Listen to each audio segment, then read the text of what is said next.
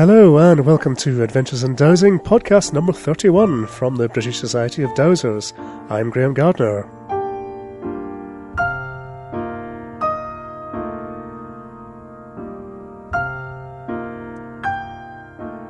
Now, we have something a little different for you in this episode, as I'll be handing over the presenter's microphone to somebody else for a change. And this is something I hinted at in previous episodes, and we have had a couple of comments saying that people enjoyed hearing more about my own dowsing work, so now's your chance. Last month, I was interviewed by a fellow Scot, Dougie Birrell, for a new podcast called You'll Never Know Until You Try. Now, it's not important that Doug is Scottish. Uh, I'm only offering that as an excuse for me lapsing into the vernacular rather more than I normally do. Uh, Dougie very kindly agreed to me also recording the talk and offering it as one of his own podcasts. And we ended up having a great chat about dowsing. And as it is a rather long interview, let's just get straight to it. So here's Dougie's interview with me. Would you like to tell us a little bit about yourself?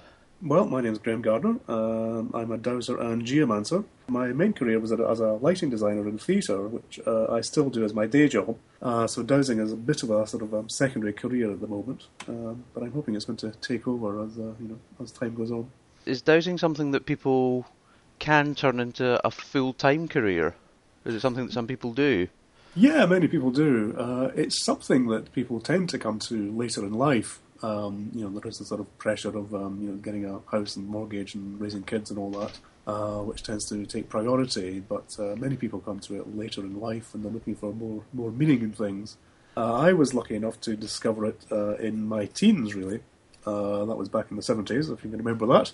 Um, there was you know various uh, there was the sort of height of the New Age period, and I was sort of searching for more meaning to life reading all these books that were coming out at the time. Um, some of the more important ones were like John Michell's The View Over Atlantis and uh, Tom Graves' Needles of Stone, which was uh, one that really integrated the whole sort of dowsing and earth mysteries scene. Uh, there was also Guy Underwood's The Pattern of the Past, which is a very good uh, introduction to dowsing as well.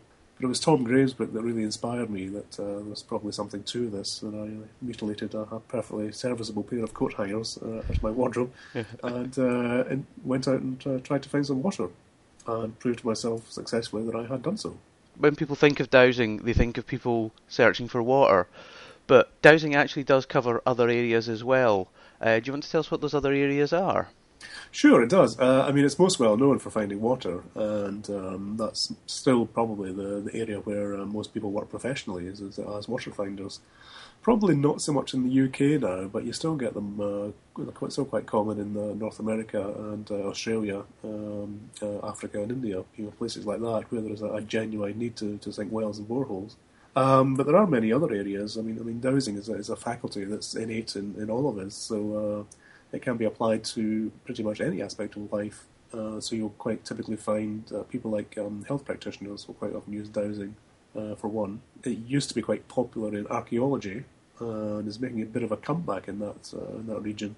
It was sort of overshadowed by all the um, advances in geophysical equipment, you know, magnetometers and uh, all the rest of it. Um, however, it's still a lot cheaper to and quicker to go across a field with a pair of dowsing rods than it is to call in the geophys guys. You know. Uh-huh. So, so uh, we are making some inroads in that, although there's um, you know, a lot of scepticism to, uh, to overturn. Um, other areas we have uh, earth energies is quite a big one. Again, this sort of um, came out of the whole New Age thing in the 70s.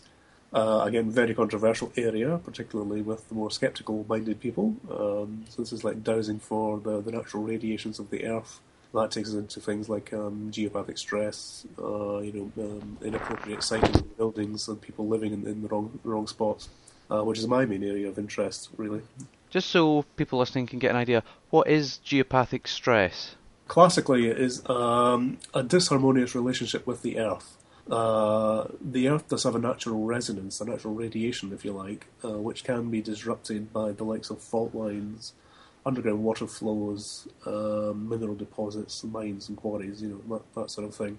Uh, there has been quite a lot of research done in this in previous years, going back to uh, as far as 1930, when uh, some German uh, scientists uh, who were also dowsers uh, started investigating the incidence of cancer cases in some towns. Um, there was an aristocrat chappie called Baron von Pohl, uh, who did quite a lot of surveying in this in a town called Vilsbiburg. And um, he was asked by the mayor, well, basically, I think he badgered the mayor into letting him do this survey, that he surveyed the underground water flows uh, under the houses, which was then compared with the town's medical records. And they found uh, a high correspondence with um, beds of cancer patients. So other people have carried on that research. Um, there was another chap, uh, a French guy called Pierre Cody, in the 1950s, who did some surveying with uh, using electroscopes to show that there was a definite um, difference in the air ionization above underground streams. And these produce quite a narrow band that rises vertically. And again, he was finding this was affecting the beds of people who had um, tumours. Another German chap called Jakob Stängle did some work, and uh, he developed a really sensitive device that's uh, kind of like a high-tech Geiger counter called a scintillation counter, which detected slight increases in the background radiation over these streams. And these devices have been developed over the years into sort of geological surveying devices to the extent that it's now possible to use these from an aircraft or uh, even satellites in some cases uh, to detect where um, geological deposits are. So it's the sort of basis of all that sort of thing, but uh, you know you can still go and find these things because dowsers seem to be sensitive to this uh, this radiation as well. And this is the sort of physical basis for what we can pick up. Tell us about some of the myths surrounding dowsing that people seem to get, seem to think dowsing is this. Can you uh, dis- dispel any myths on that? Um, well, a lot of people think it's the the tool of the devil. Uh, you know, you still get quite a lot of uh, fundamentalist Christians uh, complaining about it. Um, yes, I had no idea. Yeah, you do. You know, uh, you have had some complaints. Uh, if you're dowsing in a church, some people get really upset about that. Um, I mean, most people, and you know, including the, the clergy, are, are totally cool about it. Um, in fact, it was quite known, quite well known in France, that um, a lot of the clergy were the best dowsers and uh, early researchers in, in, the art. I mean, that goes back to the Inquisition, really. I guess you know, uh, Martin Luther uh, denounced dowsing as the devil's work, so uh, a lot of people are still hung up over that. Uh, that's one of them. Uh, other myths, well, there's quite a lot of myths and superstition amongst dowsers themselves about what works and what doesn't work you know, one of the common ones that you hear is that you can't dowse wearing Wellington boots because that insulates you from the earth currents.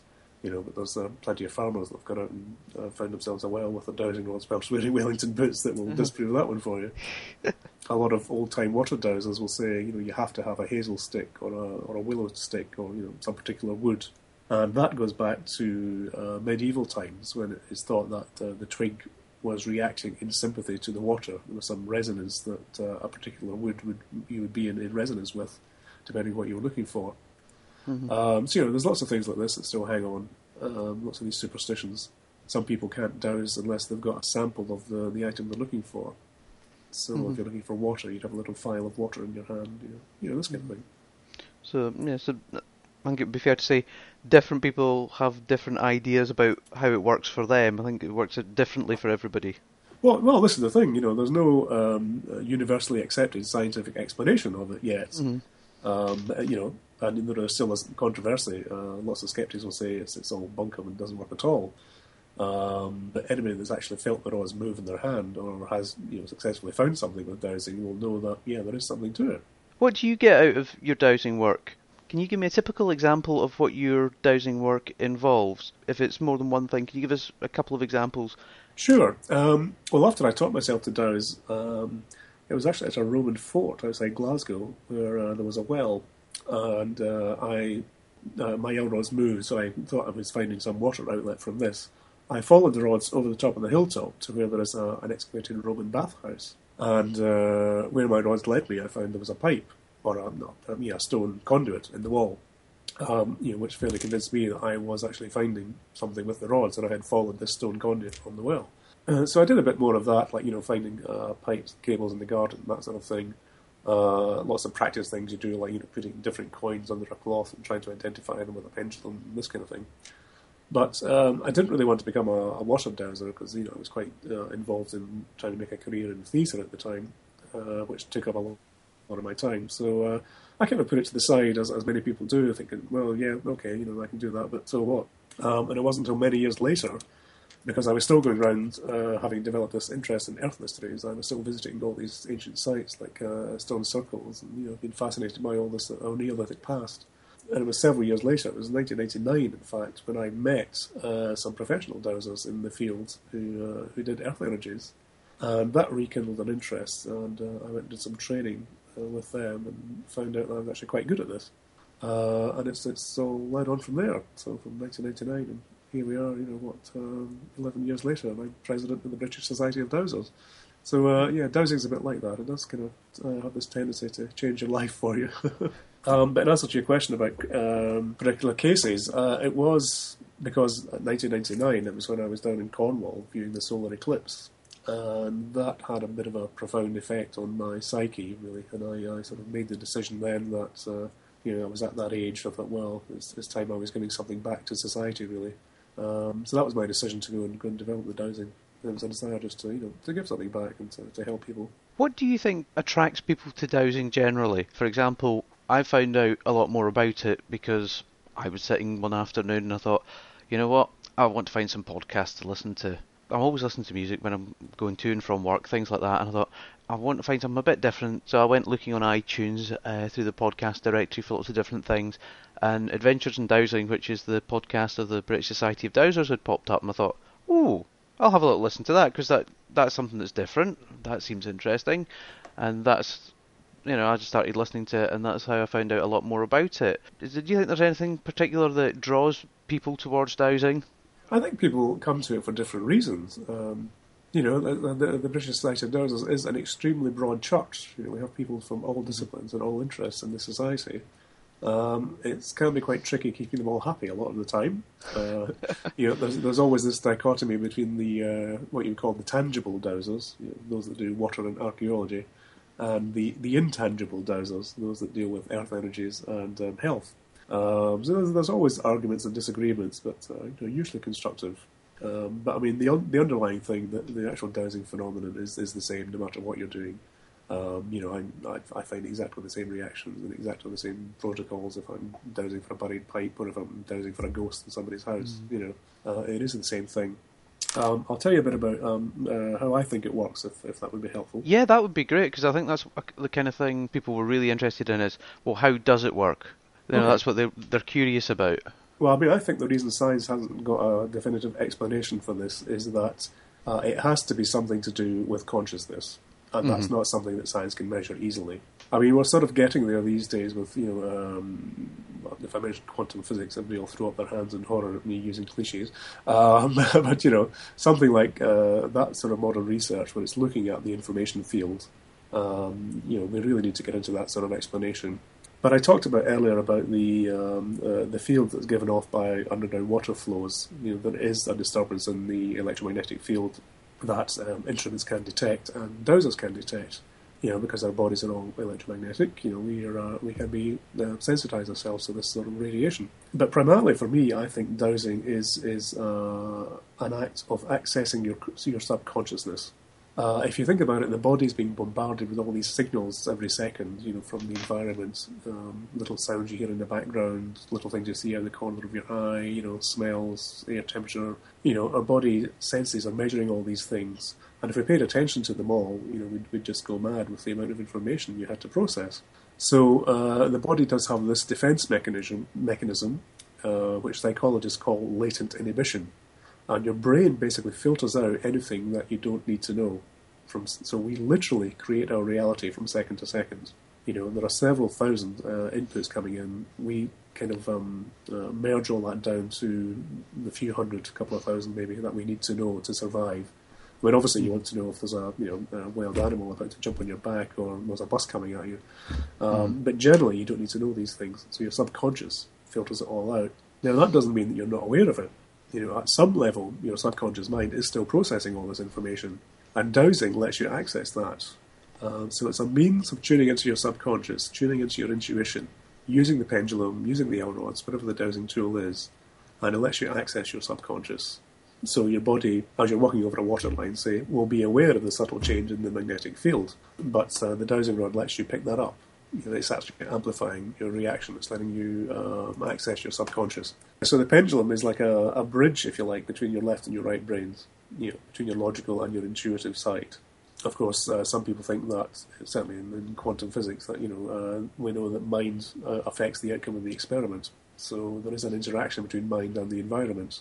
Mm-hmm. You know, other people would say that the subconscious uh, is connected to Mm-hmm. the universe at large. And again, uh, if you look at quantum theory, you can, you can look into stuff like quantum entanglement. You know, they're Mhm. experimenting with moving particles apart and finding there's still an interaction. Mhm. So, I mean, I know I'm getting a bit new agey and uh, airy fairy here, but um, you know, at some level, everything is connected, and you can access that information field, you know, using your dowsing. One of the books I read uh, when I was in my teens and doing this research was called um, "Experimental Magic" by J. H. Brennan, uh, which had lots of these little uh, uh, experiments you could do on yourself. And this was well before quantum theory became trendy, of course. Um, and he talked about doing a self hypnosis routine where you would in, induce yourself into a trance by you know counting yourself down in an elevator and you know breathing slow and all that sort of thing. And uh, once you were in that state, you would ask your subconscious mind questions about yourself. You know, as an aid to make life decisions. And you train the responses so that one of your fingers would twitch for a yes. Like say your right finger would twitch for a yes response, and the left finger would twitch for a no response. Mhm. Uh, and that's exactly what a dowsing response is, really. So, you know, the pendulum is doing exactly that. It's enabling you to access your subconscious, but you're not having to do this whole self hypnosis stuff. Mhm. Uh, brain scans have been done on dowsers, and they show that uh, both the left and right halves of the brain are fully engaged across all the, the frequencies of the brain, you know, alpha, beta, theta, and delta. Uh, unlike, say, deep sleep or meditation, where you tend to be focused on the, the lower frequencies, you know, dowsers are active at all frequencies. So you're accessing this deep information, this deep knowledge, but you're still conscious. You know, you keep one foot in the real world while you're accessing the, the other world. Let's cover how people can dowse because there's several ways they can do it. Um, we've already mentioned L rods and we've mentioned pendulums. Can we just quickly just go over that just to explain to people what the differences between each one is, or the- Okay, yeah, what each uh, tool is? Yeah. Uh, well, that goes back to uh, some of the myths surrounding dowsing. You know, people think that you have to have a specific tool to do something. Uh, like some people will say, you know, well, I have to have an amethyst pendulum, otherwise it doesn't work. You know, that kind of thing. Um, I mean, it's all nonsense. You know, the, the body is the dowsing instrument. Um, all the tool is doing is amplifying your body's response. You'll also hear skeptics talking about the ideomotor response, which is your subconscious is making your muscles twitch, which makes the elbows move. Um, and they say, well, that's why dowsing is rubbish. But you know, that is exactly what's happening. You know, it is your subconscious mu- uh, making your muscles move that's making the rod move. Um, so different tools, they, I mean, they all do essentially the same thing, but um, some are better suited to different applications. Uh, so you quite typically often find water dowsers will still tend to use um, the the forked twig approach, although usually it's plastic these days rather than the actual wood, um, just because it gives you a very definite response. It's a very dramatic response, you know. So it's still good to convince uh, somebody who's a beginner that something's happening. Is you know, stick a, a wire rod in their hand and watch it whack them on the nose when they get a reaction. um, L rods are perhaps better for if you were following direction. You know, if you wanted to, because the rods will cross when you find a, a water line or whatever it is you're looking for. But you can also ask the rods to move and point in the direction of flow, for example. So they're quite good for following uh, linear features. Pendulum you can use for finding things, but it's a little indefinite if you're trying to find a, a linear feature like a pipe or a water line. Pendulum's usually better suited to asking the sort of yes/no questions, mm-hmm. so it's more suited for some sort of divinatory stuff, if you like. If somebody wanted to find something they'd lost, it might be a good idea to go to ask questions about: Is it in my house? Is it in this room? Is it in something like that? Do you think? Yeah, I mean you can use you can use L rods for yes and no questions as well. You know, typically the rods will cross for yes and go apart for no. Um, but often you find yourself using a combination of different tools depending on the task at hand. Um, I also have a very um, high tech device called a Cameron Aurameter, which is a sort of um, combination rod bobber pendulum thing. Um, it's, it's quite an interesting uh, construction. Uh, it folds in half, but it's got a spring involved, and you can adjust the tension on it. Um, it's very sensitive, and you, basically you can do anything with it. You know, I describe it as the, the Swiss Army knife of the dowsing tool world. So you know there are different uh, different tools you can use. I mean, essentially, you know, anything to hand. Uh, you can make a pendulum out of pretty much anything that you've got. You know, necklace, bunch of keys. You know, um, steel nut on a string. You know, anything you like really. L rods you can make out of a coat hanger. You know, a forked twig. You can so just go and cut that in a bush. Actually, that's interesting. Uh, just to digress for a second, but the use of the forked twig. Um, after the Inquisition, dowsing was banned uh, for many years, except for dowsing for water. So, because of the church and a lot of people still had a lot of hang ups about it, uh, it said that the forked twig uh, was popular because you don't have to carry it around with you. You would just cut it on site where you had to do the job, and then you could throw it away. So you wouldn't be found carrying it. And if somebody did question you about it, you could just break it in half and say you're just collecting firewood. Ah, very clever. Yeah, that's. Anyway, interesting historical digression there. Well, let's let's start with the pendulum. That's the that's the most basic thing that people use, I guess, uh, when they're learning. Uh, essentially, the dowsing is uh, all about programming your brain. Mhm. You know, you're trying to essentially program this this computer, this, this these three pounds of grey matter that we have in our head, and it is a biological computer. You know, so you have to learn to take control of that.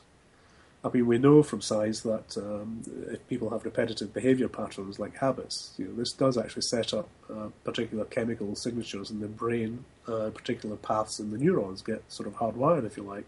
So, uh, dowsing is a way of learning to program that computer. You know, it's learning to change these patterns, and the pendulum is the main tool, as, as I said, because this forms the bridge between your conscious and your subconscious. It's also a, a safe tool to use as well, particularly when you get into sort of the more esoteric stuff like accessing spirit realms, because the pendulum, you know, it keeps a focus for you. You've still got this one foot in the real world. You know, you're not going into trance.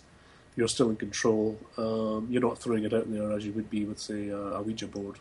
Uh, you know, so the pendulum is, is your focus. So it's, it's, it's a self-regulatory uh, uh, system. So what I would suggest for people to learn is to get something that will act as a pendulum. So it can be anything that's got a decent swing on it, um, a necklace, um, a, a hex nut on a piece of thread, you know, anything like that really. And I usually say uh, I usually find about uh, two to three inches of, of uh, thread or string or chain is, is a good length for it. But you want something that's a moderate weight. I'll just ask a quick question. If you're dowsing yourself, do you use pendulums made of different materials for different jobs, or do you just not find it makes much of a difference? Uh, doesn't make an iota of difference to me. Um, I tend to go for the cheapest pendulum I can buy because um, I keep losing them. You know, particularly if you're out in the garden or something, or out in the field and you drop it in the long grass, you know, Yeah. or it falls out your pocket and you don't notice it. Um, I've lost quite a few pendulums over the years. So, uh, uh, also, you know, things like crystal pendulums are quite fragile. If you drop them, they tend to shatter. So, yeah, no, I'm very down to earth and workaday about uh, what pendulum I have. The reason I asked that question is I know that people that have used pendulums have. Some people think like if they're trying to clear something from a house or something, a certain material will. It's based on the, the properties of the crystal tend to be Yeah. more in attune with what they're trying to do. Yeah, well, some people like that, um, but that's their personal programming. You know, it's not. Uh, this is one of the superstitions again uh, surrounding it. You know, you have to have a particular pendulum for a particular job.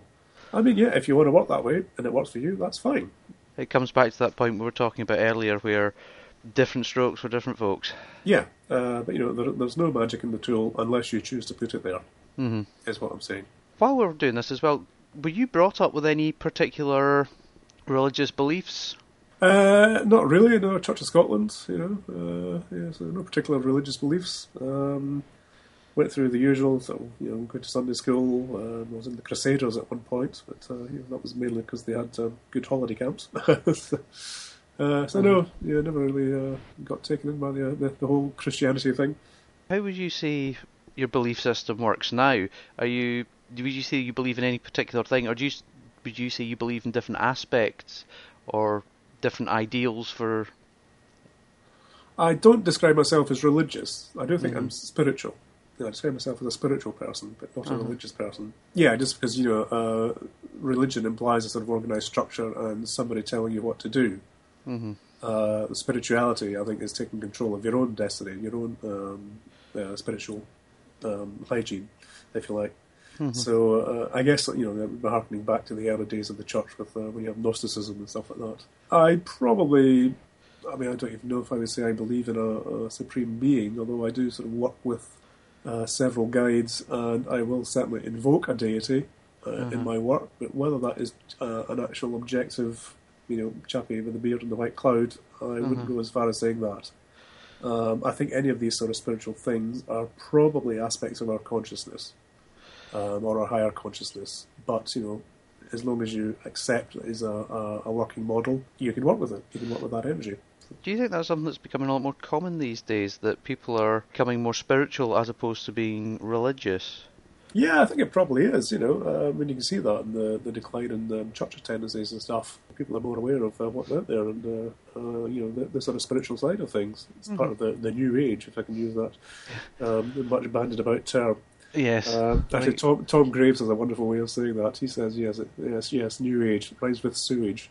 uh, yeah. Uh, yeah, so there, you know, there is a lot of dross out there, but uh, you know, mm-hmm. people are more into taking control of their own destiny these days. So mm. that's that's got to be a healthy thing. That's one of the early Adventures in Dowsing podcasts. You do talk to uh, to Tom. To Tom, yes. Well, no, he talked to me. I don't think yeah. I actually said much for the entire duration of that. Uh, he's he's one of these people that's quite an engaging speaker. Yes. And he was he he. I recall him being quite amusing. Yeah. I think he actually may have said that exact term that you just used. Yeah. So I, th- I think I will be recommending that people actually go out and find that particular podcast as well.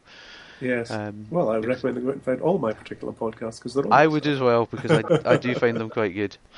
Okay, well, let's do a little uh, pendulum training then, shall we? Okay, let's go for it. Okay. Uh, so remember, this is your brain that you're programming, really.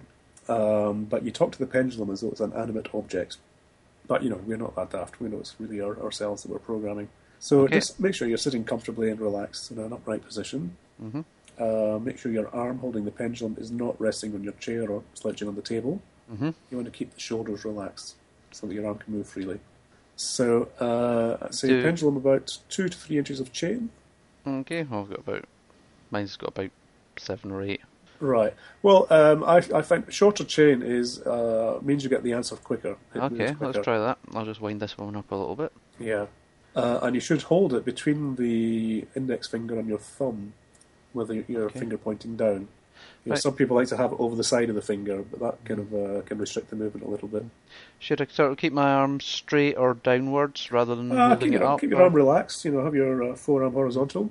Uh, okay. Have the pendulum between your legs, if you like. You know, just so you're in a nice comfortable position. And uh, another thing that people will uh, often do is just have the pendulum sitting stationary, mm. and then you ask it for the answer, okay. which is fine. I mean, it does work, but it does take a while you know, because your pendulum has to start moving every time. Mm. It's much faster if you have uh, what's called a neutral or a search position. So I would suggest you start swinging the pendulum uh, away from you and towards you. So I just start okay. it swinging, so it's going in a straight line. So uh, then you ask the pendulum, "Show me my yes response." Okay, show me my yes response. Show me my yes response. Most people will find it starts going in a clockwise circle.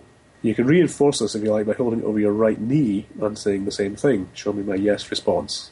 Okay, show me my yes response. Yeah, are you getting a circle? Yep. Okay. It was actually, just before you actually said it, it started spinning clockwise the first time, so. Right, yeah. Well, just yeah. some people do have a, a, little trouble getting it going at first, and the holding over the right knee just sort of um, reinforces the sort of whole um, yin yang thing. Like your right yeah. side is more, you know, more dominant, assuming you're right-handed, of course. Uh, if you're left-handed, you'll be reversing this process. Okay. Uh, so put it back in between your legs again, and uh, swing it back and forth in the, the neutral position. And now, uh, if you move over your left knee, say, "Show me my no response." Show me my no response. Yep, that's the way that's going. That's right. Most people find it'll go anti-clockwise. Uh huh. Yeah. It is. Uh, yeah. Now it might not. Some people find it goes from side to side. Uh huh. For no. You know, um, it doesn't really matter. You can make it go the way you want it. You know, because it uh-huh. is you that you're programming here. Yeah, that's the one interesting thing I've noticed is actually using the shorter chain is. I'm actually quite surprised by how quickly it does react. Yeah. Compared yeah. to before, because I would just sort of let it dangle and just see what would happen, and it would take a little bit longer to sort of build the energy up to get into a big swing for things. Yeah. Yeah, because it doesn't have to overcome that inertia. You know, it's got it's got uh, momentum to begin with. Uh, so when you're doing a lot of questioning, you know, you can appreciate that this does save you a lot of time if you have the short chain. You know, so yeah. yeah. Uh, so that's the basic responses. You've got the yes and the no response. There are other responses you can get, and this is a good reason for why you should have the clockwise for yes, anti-clockwise for no, or some variation of that. Yeah. Uh, sometimes you can get it going in a sort of straight line at a 45 degree angle, mm-hmm. or maybe it's a slight ellipse at a 45 degree angle. And for me, that's a sort of maybe response. I could ask it to show me a maybe response and a and a don't know response, yeah, or I'm not uh, willing to answer yeah, I mean these these will come. Uh, if the pendulum still keeps just going back and forth, back and forth, back and forth, back and forth, that for me means uh, you know that, um, don't understand the question. Mm-hmm. If it starts going horizontally back and forth, that's a don't know for me. If it's going at 45 degrees, that'll be a yes, maybe, or no, maybe.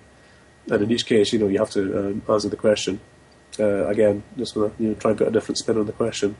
You know, that's the hardest bit about it is uh, is asking the right question because everything has to be some sort of binary code variation. You know, yes, no, black, white, yin, yang, male, female, that kind of thing. You know, it's almost like um, imagining you have a wish spell. You have to sort of spend a little bit of time thinking about what you're going to say, what you're going to ask. So it can be a little difficult if you're doing uh, any sort of major divination stuff, trying to find out what's going on. You know, you have to go through this whole twenty questions thing and think, you know, well, how can I find out this information? What do I need to ask? You know, um, but you know, you get better with practice. And this is something that people are ho- hopefully listening to the podcast will be trying for themselves just now.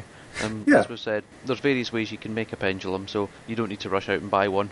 Yeah, uh, I mean, if you are having difficulty getting a reaction from the pendulum, you know, try stretching your shoulders a bit, just you know, taking a deep breath and making sure you're nice and relaxed. If, you, if you're very tense, sometimes your your body fights against you in this. And also, you can deliberately start the pendulum going. You know, start swinging in a circle and saying, "This is my yes response." It's just a bit of practice, really. And once you've got your reactions going, then just sit down and ask yourself a few questions, like, you know, well, is my name Graham, or you know, is my name Dougie? Do I live in Glasgow? You know, whatever. Write yourself a few questions just to sit and dowse through um, until you're confident with your results, with your answers. Then you can sort of uh, start expanding on other exercises, like um, trying to identify different coins under a tablecloth. It's quite a popular one. Uh, you know, these kind of things. You can make up these little tests for yourself. Okay, um, oh, what should we try dowsing for here? Finding lost objects. Most people will probably relate to that. Uh, I have to say, I'm not that good at this. I can usually get it down to maybe the room that something's in, but um, I haven't been that successful. My wife, however, is much better at that than I am. She once had lost a file in her in her office, which is very important. And uh, two days had gone by and nobody had found it, and they were getting a bit frantic because they really needed it. So uh, she went in early one morning with her L rods, went down to the filing room, which was this room with floor to ceiling filing cabinets all round. Uh, she just stood there with her rods and says, "Okay, is the file in this room?" And the rods crossed for yes. So she said, "Show me where it is." Uh, so she turned around on the spot, holding one rod out, and the rod kind of sticks and points in a direction. So she followed that to this particular filing cabinet. Is it in this filing cabinet? Yes. Show me which drawer it's in. She moved her rod down the front until it reacted. She opened that drawer. She said, Show me where it is. She moved her rod down the side of the drawer until it reacted, and there was the file. Was it actually in the filing cabinet properly, it be It like was actually in, in the the filing cabinet. Yeah, no, it was actually in the filing cabinet. So she just ran from front to back with the dowsing rod. When the rod turned, that was where the file was. So, yeah. So that was pretty impressive. Did you do that before other people were in, or? Yeah, she she did that early one morning. No, it's just it's the kind of thing because while while it's helpful and useful, other people might start might think, why are they doing that? What's you know? Oh yeah, yeah, yeah. She didn't tell anybody uh, Uh-huh. that she was doing it. and That's why she went in, went in early, you know. But yeah, I mean, I often find with uh, this sort of stuff with the finding lost objects that your the monkey brain, you know, the left brain, as it will, uh, will cut in and try and convince you that you're not in the right place. So uh, it's always worth persevering just a little bit extra. Uh, you know, I've heard quite a lot of stories about that. Um, uh, anyway, I'll, I'll tell you a bit about the procedure usually. Yep. Uh, if it's in your house, say, you might want to, what you could do is draw a plan of the house showing all the rooms, and then you could point to each of the rooms in turn with your pendulum and say, you know, is it in this room? Is it in this room? Until you get a reaction. Then you could either narrow it down on the plan by, you know, dividing the room into halves and then quarters or whatever, or you can go into the room with your L rod and, as I said, turn around on the spot, saying, you know, show me where this object is, and the rod will point to it, and then you can walk across until your rods cross, and start looking around there. But very often, uh, your brain will try and convince you that this is all this is all rubbish. I had one student once where I had done this procedure, and I had hidden a crystal um, in a workshop and it was uh, one of these little um, quartz platonic solid crystals that you get. Uh, and I'd placed it on top of a light switch in, a, in this uh, workshop, and the light switch was slightly covered by a piece of canvas taped to the wall. So it was just behind the corner of the canvas. And uh, we'd done this map dowsing thing on the plan, and he'd found this, identified this room correctly. We then got him and he subdivided the room, and he got the right half of the room, and then he got the right quarter of the room. So then he went into the room and got his L rods out and was dowsing around. and three times his rods actually went right to this light switch and touched the canvas. Mm-hmm. Three times, and he didn't make the intuitive leap just to lift the canvas aside to find the crystal. Mm-hmm. You know, that's because his, you know, his monkey brain is convincing him that it couldn't be right, that it couldn't be true, you know. So very often you find something like that. So, you know, it's always worth uh, looking under the bed or under the mattress or, you know, down the back of the cupboards, wherever it is that your rods are taking you. Yeah. So even if you think, hold on a minute, this can't be right, just follow Yeah. it and see. Just, just try and persevere that little bit, you know. And it's, it's also worth mentioning that uh, usually in these cases, if you're lost car keys or something and you're desperate to get out of the house, you're not going to find it, you know, because you won't you won't be relaxed or detached enough to do it. You know, you have to be in a really relaxed and detached state to do successful dowsing. It's all about uh, ignorance and apathy. You know, I don't know what the answer is, and I don't care what the answer is. You know, because if you have this strong desire to find something, uh, you're not going to do it. You know, your dowsing is not going to work, um, which is why it's not good to dowse for lottery numbers, for, for instance. You know, I'm sure we've all tried that, but uh, nobody's ever been successful as far as I know. Dowsing what's best for uh, when you have a genuine need for it, Mhm, rather than rather than greed. Yeah. One of the things we haven't covered, um, which is probably, I think, would be quite important with with dowsing, is the ethics involved. Now, for example, with pendulum dowsing, if you wanted to dowse, there's a few questions you should ask first before you do so. Oh, sure, yeah, yeah. That you mean the can I, may I, should I thing? Yeah. Yeah. Uh, well, it's, it's part of uh, getting into the zone, really. You know, um, there's a sort of protocol you can develop when you're doing this. Because you know, the hardest thing is trying to get the, the left brain to shut up and let your subconscious speak. Uh, so that people have developed various rituals for doing this, if you like. And the easiest one is this: Can I? May I? Should I? Uh, it's a kind of general catch-all thing. So the first question you ask is, you know, uh, you would say, "I want to dowse blah de blah, whatever it is. You know, um, you know, I want to dowse this stone circle for Earth energy lines. Say, uh, your pendulum should start giving you a yes at that point. So then you say, can I do this? Which means, do I have the dowsing skill for this job? The next question you ask is, may I do this? Which is, do I have all the necessary permissions from this job? Now that can mean, you know, have you asked the farmer if it's okay to go into his field? Um, you know, it can also mean, you know, um, have I asked my higher self? Is my higher self happy for me to do this? Um, any other spiritual forces, etc. And then the third question is, uh, should I? Is it appropriate for me to be doing this at this time? So if you get a no to any of these questions, it's, you know, I would strongly advise not doing it at the time. Um, and I'll give you some examples of this one. At the beginning, I used to get a no for the can I, but I haven't done that for a very long time. So, you know, I always have the ability to do it. The um, may I, do I have the permissions to do it? Uh, I've had a no for that a couple of times, but uh, one of the uh, uh, incidents I like to relate in this is when I was walking up the path to Wayland Smithy, which is an ancient uh, stone barrow uh, on the Ridgeway down in Oxfordshire. and I was walking off the Ridgeway up the entrance path to uh, Wayland Smithy while I was doing my three questions. And as I asked this question, uh, a large fluffy bumblebee flew up, looked me right in the eye, and then turned round and went off ahead of me down the path. Uh, so I took that as my yes response. You know, I had uh, permission from the spirit of place that I was okay to go and look at this uh, this site. And the should I is it appropriate for me at this time to go and do it? Is there anything else I'm not taking into consideration here? I got a no to that once when I was about to go into a, a small overgrown stone circle in Perthshire. Nobody else there. Couldn't see any reason why I got a no. But, you know, it made me stop and think. And I crept up very slowly to the circle, and just behind one of the stones there was a nest of freshly hatched uh, chicks. Clearly not a good time for me to go galumphing around the circle in my boots. So, uh, you know, I went away and left it. So I was, yeah, strongly advise if you get a no to any of these questions, do not dowse that day. There'll be some reason why you're not meant to dowse, dowse it at that point. I mean, you don't have to ask this, you know, every single time. If you know, if you're working on a particular site, you know, it's just one initial permission thing at the, at the start of the session is fine. And if nothing else, you're just asking those three questions just mentally sort of gets you into the dowsing zone. You know, you're not just going straight in and whipping out your pendulum. Uh, you need to spend a little bit of time just uh, attuning yourself. I actually know of an example of one person who s- had a habit of dowsing for everything. Things like, should I go to the pub? Yes, no, um, and becoming a bit too sort of using it for the wrong reasons. Yeah. You know, um, where you should be using it for a specific thing. I want to find this. I want to do this. You want to have a practical application for dowsing and just not use it for trivial things like, should I do this or should I do that? You know, Sure, yeah. should I go to the shops today?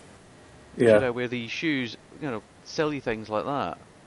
Well, um, I mean, it's it's it's uh, it's good to try and use your dowsing every day, especially when you're learning. Mm-hmm. So things like you know what colour of shirt should I wear today, or it's you know it's quite good to try and integrate it. Mm-hmm. Um, I will quite often use it in the supermarket. Um, you know, is is this food going to fulfil my needs nutritionally? Uh, is this food going to trigger any of my allergies? You know, that kind of thing. You know, try and use it around the house. It's the best way to, to develop your, your, your practice. How long do I need to cook this food for? You know, if, you, if you've lost the recipe, um, you know, you can get some very interesting concoctions using dowsing and cooking. but yeah, get carried away with uh, anything like that, and you know, won't make a decision without consulting the pendulum. Mm-hmm. I mean, I knew somebody once that wouldn't make a decision without consulting an I Ching, which you know, meant they carry this I Ching and um, coins around with them every time and would whip it out in a cafe, you know.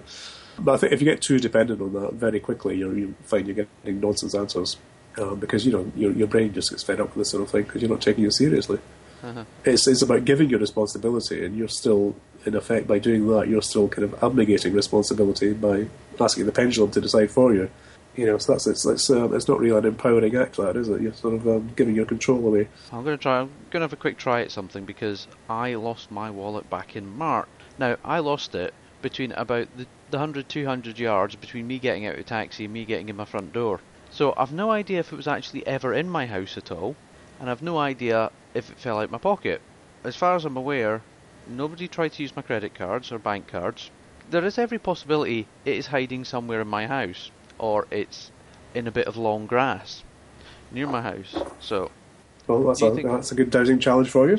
I mean, that was what I mean. This is now September, so that was about four months ago what I'm going to do is just ask a couple of questions as well, I'll actually ask your advice on this. Do you think I should ask, will this wallet ever turn up again? Do you think that's a good starting question, or do you think I should start a sort of step further back from that? I think you should start a step further back from that. Okay. Try and focus on your wallet. You know, ask something like, um, let me see now. Oh no, yes. The first question is always important. So you're saying, mm-hmm. will this wallet ever turn up again? It's maybe not the best thing. Or where? Well, just I want to I want to dowse to try and locate my lost my missing wallet. Okay. Try that. See if you get a yes okay. for that. I want to try and dowse to locate my missing wallet. That's going into a yes. Okay. Then do your can I? May okay. I? Can Should I? I? Would you l- continue to leave it to leave your pendulum if it's if it's getting a positive response, would you leave it and wait to see if it changes to a negative one, or would you just put it back to the sort of swinging back and forwards position? No, yeah, always always put it back to neutral. Always put it back to neutral. Okay. Can I dowse for this? Yep. I'm getting a positive on that one. May I dowse for this? Oh, that's definitely a yes there. Should, should I dowse for the, yeah, should I dowse for this? Oh, getting another yes. If I'm dowsing for my lost wallet, I've got two immediate questions. I'm thinking, is it in my house? Did I lose it in my house, or did I lose it outside? Yep. So I could turn that. I suppose I could turn that into one question, um, which would be, is my wallet inside or outside? Do you think that's a, do you think that would be a good kind of way of questioning it, or do you think I should ask the two questions separately? Well, that, well, how are you going to get an answer to that if you ask is it inside or outside? Mm how are you going to know? You'd have to ask, you know. Yeah, uh, that's um, yeah, yeah. be assigning a positive and negative value to yes. Am I, am I able, am I able to locate my missing wallet at this time? That's a good question. See, this, this is this is why I wanted to do things like this because it's it gives people a better idea of, of what how they should be going about yeah. things. You see? Okay, so let's do right. do this. Am I able to locate my wallet at this time? Oh, that seems to think it can. Okay, I'm saying yes. Okay uh, is my wallet in the house at this particular time? Is my wallet in the, my house at this particular time? No, it's not. Uh, okay. Certainly, a no maybe on that. Yeah. Okay. Uh, is my do you have a do you have a garden? I some... do have a garden now, because I, I, where I live, there's a communal back garden, and I know it's not my front garden. The back garden's strange because there's a path that goes up the side, and for some reason, in, this is where my brain's thinking it would probably be if it was somewhere. Don't think. Don't think. Yes. okay, did you come in through? Did you come in through the back garden? That's all you need to know. I walked up the side of it. Right. Okay. Um, well, as long as you can, uh, you know, if you can d- uh, break down your garden, your property area, mm-hmm. into something you can conceptualize. So, you know, is it in the back garden? Is it at the side of the house? Is it in the front garden? Okay. Let's ask a question. Is it in my back garden? It's sort of going very slowly to no. That was interesting because the speed that that was trying to do that was it's like it wasn't. It sort of started going at a 45 degree angle and then slowly went to no, and now it's sort of doing an almost sort of 45 degree angle again. So it's like almost like it's not sure. Right. Hmm. So maybe it's not quite in your back garden. Back garden. Okay. Is it in the sort of alcove area next to my back garden? Going. It's doing a sort of maybe and then going to yes. Hold on a minute. I've just had an idea. Is it under the trees or the bushes? Well, one or the other. Well, they're, they're sort of tree bushy things. Oh, right. They're all Shrubs. a sort of yeah. well, they're quite big. They're about six foot high. I think they are sort of trees, but they're all in exactly the same area. Right, that's Yeah. interesting because that seems to think yes. Well, there you go. You've got something to be uh, I know. going on with. What I'll do later is I'll I'll go out and have a good look and rummage around, Yeah. see if I can find anything. That's Well, yeah, I mean, that, that gives you an idea of the uh, the sort of procedures you have to go through. Mhm. I mean, bear in mind, it's, you know, it's something personal. You can be quite emotive, so often you're better to get somebody else to do it for you. do it for you. One of the groups I think that gives a, a good positive example of the use of, of dowsing. The was it villages for waters? Village Is that the Water, yeah. Village water. Village Water. Uh, yeah, absolutely. They're a great example. Uh, they actually started within the BSD. Uh, the American Society of Dowsers started doing this in uh, Honduras, I think, where they would send out a, a team of dowsers to site wells and boreholes for remote villages. Uh, so some chaps in the, the BSD, uh, David Dixon uh, was uh, largely the uh, man behind it, went out to western Zambia, and the, you know, they're well off the beaten track here. You know, often like you're a couple of hours drive off the nearest road to get to these places, and started this program of dowsing for wells and uh, you know sinking these um, boreholes and hand pumps and generally trying to improve the sanitation. So uh, several years on, uh, in fact, I did do a podcast about this. Uh, it was number six, I think. But several years on, uh, just you know, now they have uh, actually improved the lives of seventy-five thousand people, I think, and they've sunk three hundred and twenty boreholes recently. Uh, well, since they started, three hundred and twenty wells, which is not bad going. And it's not just about the uh, the wells. You know, they do the whole sanitation thing. Like they make sure it's capped so no contamination can fall into the well. You know, they teach them about um, uh, drying their plates on a high rack so that they're not you know just sitting on the ground where dogs can pee on them or whatever. Uh, so there's a whole sanitation thing. Um, you know, the whole incidence of um, uh, diarrhea has dropped dramatically. People are surviving a lot better. And actually finding people are moving their huts closer to the well now. So you know, actual uh, villages are actually you know developing and expanding around where these well points are, uh, which is fantastic news. I think. There's another charity we support called uh, Water for Life, which is uh, uh, run by Brother James Kimpton out in the Tamil Nadu province in southern India, which is a really dry and arid area. And uh, he has this uh, charity called Reaching the Unreached out there, and he's well into his 80s now, so you know he's not going to be with us that much longer. But he has sunk 4,000 wells since he's been out there. You know, 4,000 doused wells. You know, that's pretty damn good, I'd say. Yeah, that is that's Yeah. very impressive. So, um, although the uh, village water is now not run by the BSD, I mean, when it started, we, we administered it for them, uh, which effectively meant that you know their administration costs were next to nothing. So all the money went straight out there, and even the dowsers going out every year would pay their own airfares and stuff. You know, now they've got a bit more uh, developed. Really, they've sort of um, uh, what's called hedged off from the BSD. They're now an independent charity. We still support them uh, with donations and stuff. Uh, so yes, well worth checking out. Village Water and uh, Water for Life. Yeah, you can find details about them both on the BSD website. Both well worth supporting. You know your money's going to where it needs to go. You know, there's not any uh, massive overheads and, and administration and stuff. Do you ever, in your day job, ever sort of found needs to use dowsing in? Yes, a couple of times actually. Yeah, some of which are quite entertaining. Uh, there was one incident where uh, I mean, I obviously have to be careful because uh, some of the people I'm working with are maybe not so, so receptive to this sort of thing, you know. But you get quite used to getting odd stares and people thinking you're completely mad. It's not kind of past caring these days. Uh, there was one where we had uh, a particular series of electrical glitches in the lighting system, uh, shall we say? You know, just lamps blowing even got to a stage where uh, a battery pack spontaneously combusted in a flight case in this particular location. So uh, I got my rods out and started dowsing, and I found this uh, what I would call a geopathically stressed water line running underneath uh, where the dimmer rack was that was servicing this particular lighting bar. We had all these faults. Uh, and it was also where this flight case was, that the, where the battery had uh, burst into flames. So I considered that was important enough to mention. So we moved everything off this water line, uh, you know, a couple of feet or so, and didn't have any other problems after that. That was one instance.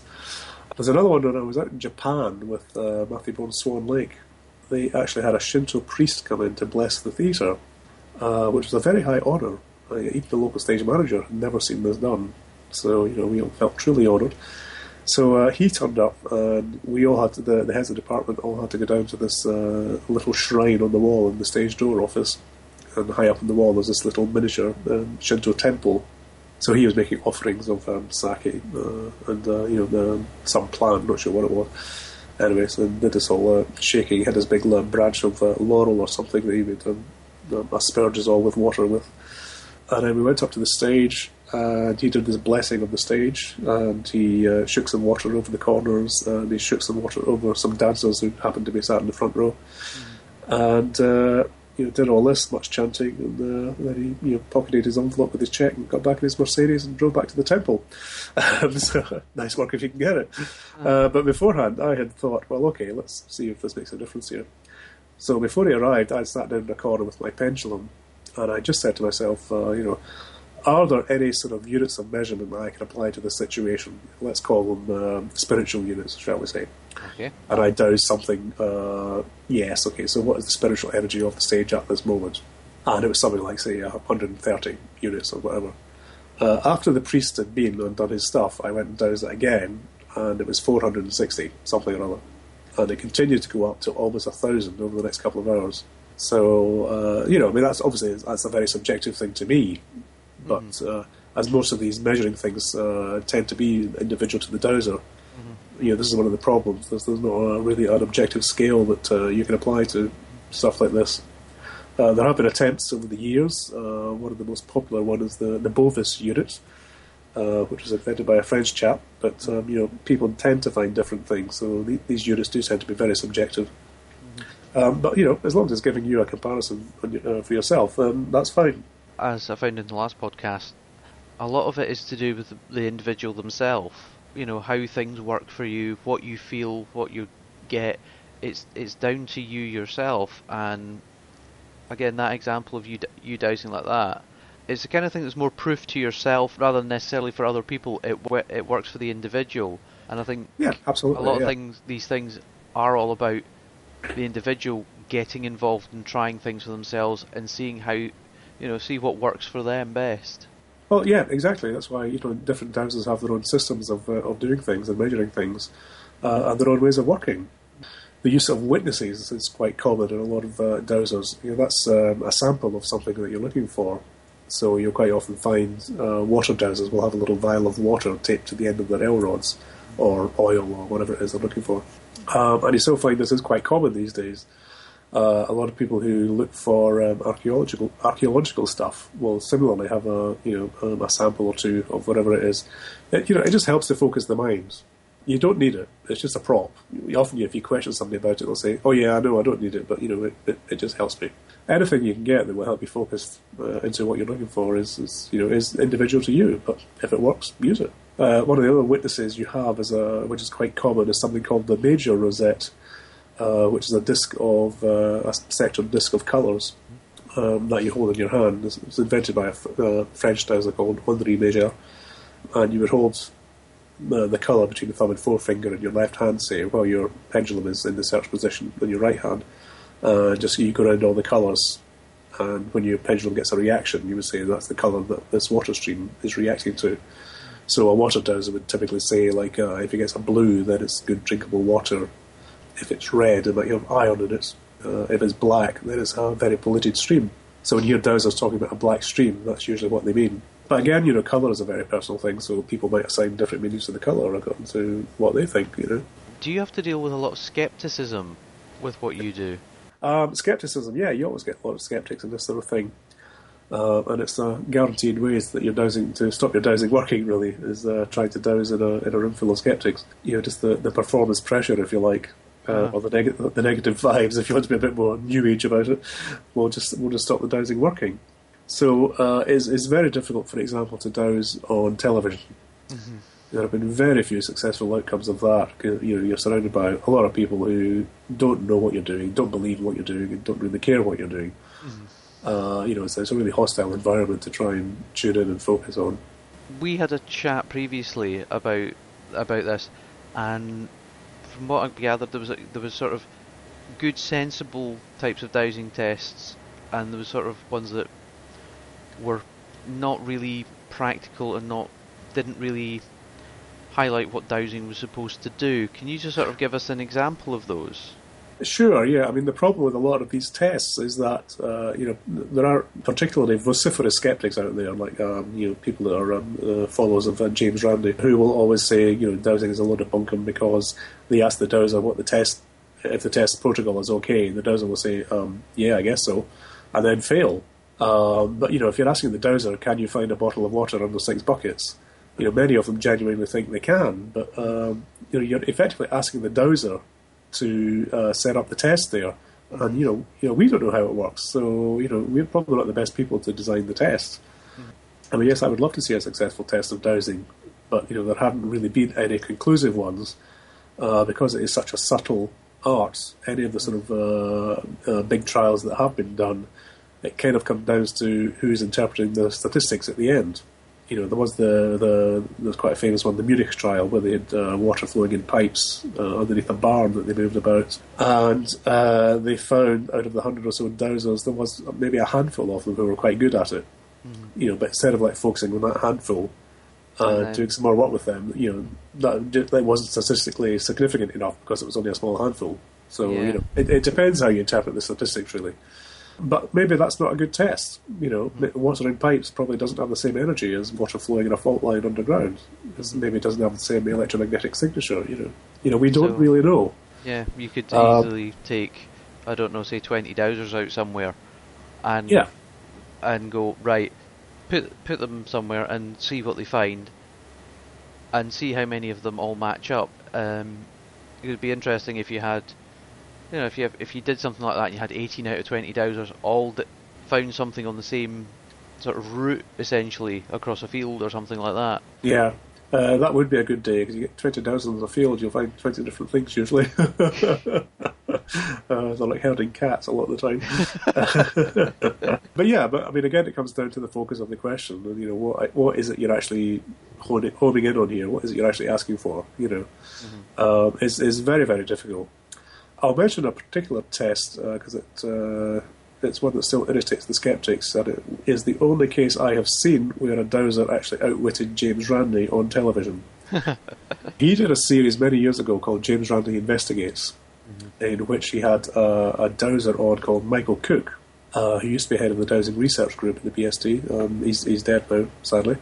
And he his task was to map dowse an ordnance survey map in which all the major features had been removed apart from the roads. And his task was to find an ancient monument. And when he did the, the map dowse, he actually he went through all the procedure, says, okay, I'm asking my pendulum this, blah, blah, blah.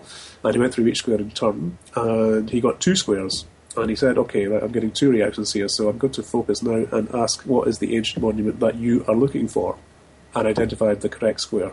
And uh, they very hastily cut to the next segment, uh, where he did some more pretty convincing dowsing, I thought. Uh, but then the next week, um, you know, Randi came back and basically debunked it all as a, a load of nonsense. Uh, he subsequently said that the channel, I think it was Channel Four, anyway, the, the television researchers who had uh, made up the, the the map for the test had left a duplicate one in the corridor which had the site marked on it, and he'd seen this on his way into the studio. You know, which I don't know. I mean, obviously I'm not there, but it seems a pretty unlikely explanation to me. But but they're still arguing about that, and there's a very interesting thread on the BSD forum about this. If you want to go and read it, read up on it. Um, but I mean, this goes back to what I was saying. You know, I think uh, you know consciousness has to be involved as a factor here. And if you're of a sort of Newtonian scientific bent or a you know diehard skeptic, you know you're never going to accept that as an explanation. So it's never going to work for you, and you're never going to believe it. I wonder if things like does James Randi ever go out and actually sort of tr- you know, have these people ever gone out with an open mind and tried to do things like dowsing for themselves? No, Uh, of course it's not. Something you know, it's these kind of things. It's something that they could actually have.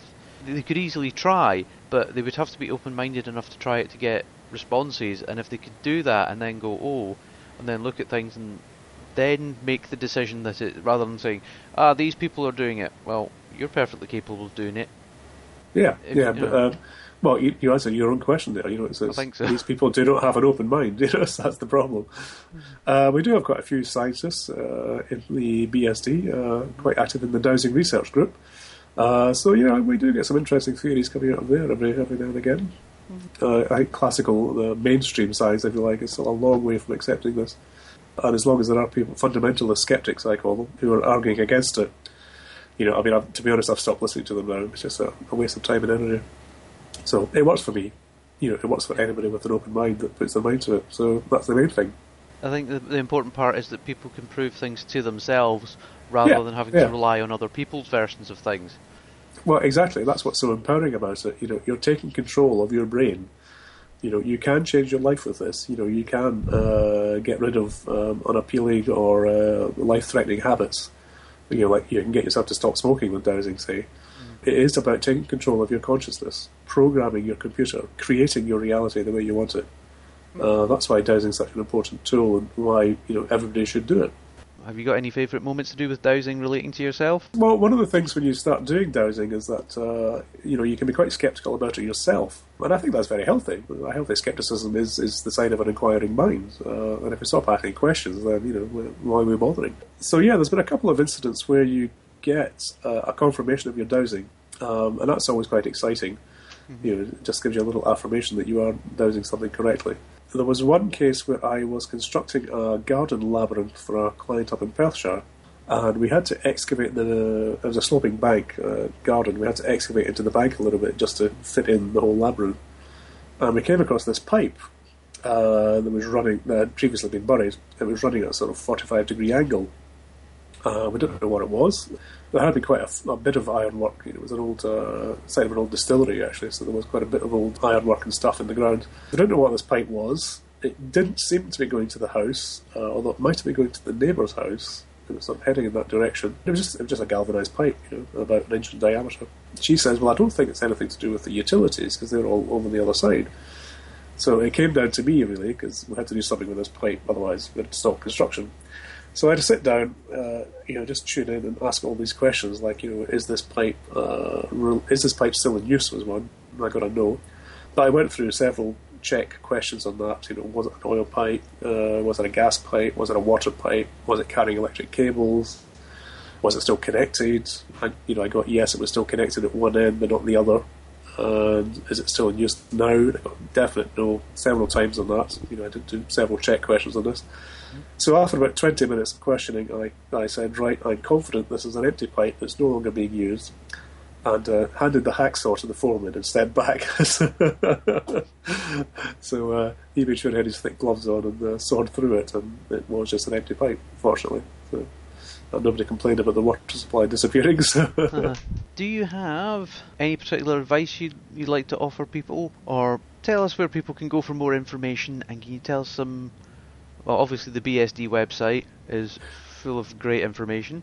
Yep. Uh, And extensive. Uh, yeah, British, BritishDowsers.org. Uh, slash podcast to listen to our podcast. Lots of links on there. You know, we have links to all the affiliated local groups that we have. Uh, if you're an affiliated local group, that means you pay a small amount to the BSD every year, which gets you listed on the website and gets your event details printed up in uh, Dowsing Today, which is our, our uh, flagship uh, magazine. You can join the BSD for £30 for your first year. Uh, it goes up to £43 after that. You can buy your dowsing tools and books from the BSD shop. We have, you know, fairly interesting selection of, uh, of tools and books. Uh, many more that are actually listed on the website. So if you hear about something, it's always worth us phoning to see if, uh, if they've got it. So yeah, that would be my, my main advice. Join the BSD. You know, it's the best way to keep in touch with what's happening on a national scene. Try and find out if there's a local group near you. Yeah. Uh, if there is, go along and introduce yourself. Yeah, you'll meet many weird and interesting people. You know, I sometimes describe the BSD as uh, the last bastion of independent thinking in the country. that's what dowsers are like, really. Well, we had our conference last week, and you know, you always get a, a very interesting bunch of opinions at, at, a, conference. It is a very broad church, so you get things coming from uh, all ends of the spectrum, really. Interesting, eccentric, unlovable people in the dowsing world. So yeah, try and meet up with some. It's uh, your life will never be the same. And is there any particular books um, that you would recommend if people want uh, just in a couple of different dowsing areas? Sure. The best book of the moment I would say, is by Elizabeth Brown, and it's called Dowsing the Ultimate Guide to the 21st Century. Now, you recently did a podcast with her, didn't you? Uh, yeah, I recently did a podcast with her. She gave a talk to conference last year.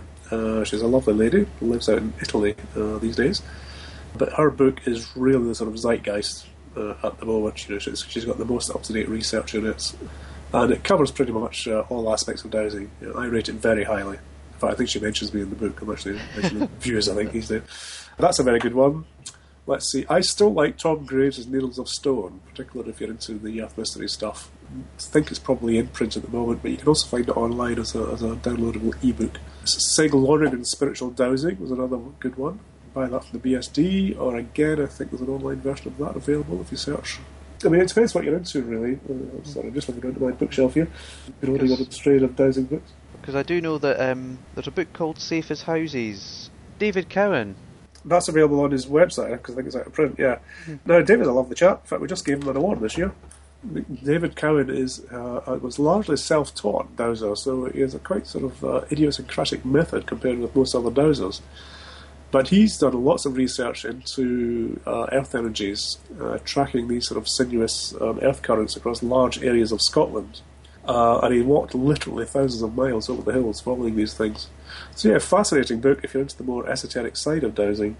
And uh, his Safe of Houses uh, book looks at sort of geopathic stress and uh, electromagnetic stress, which is another uh, big area we're finding these days. Um, I certainly do a lot of work in that on clients' houses because you find that the uh, the symptoms are very similar to geopathic stress. So you have to sort of try and eliminate that. Well, Graham, I'd just like to say thank you very much for a very informative chat. You're very welcome. It's nice to talk to you, Dougie. Well, I hope you enjoyed hearing me on the other end of the microphone for a change, and thanks to Dougie once again for letting us use that interview. You can find more of Dougie's podcasts at youwillneverknowuntilyouTry.wordpress.com, and you can also subscribe from iTunes. I'll put a link to the uh, his podcast page up on our uh, main show page at britishdowsers.org slash podcast. Adventures in Dowsing comes from the British Society of Dowsers in Hanley Swan, England. For more details about the Society and to see how we can help you get more out of your dowsing, please see our website at britishdowsers.org. Do get in touch with your comments and ideas for new podcast episodes. Send an email to podcast at britishdowsers.org. You can also post messages on our forum, and you can find us on facebook.com slash britishdowsers. Thanks for listening. Many thanks to Hilary Brooks and Ian Pegler for the music, and be sure to join us next time for more adventures in dowsing.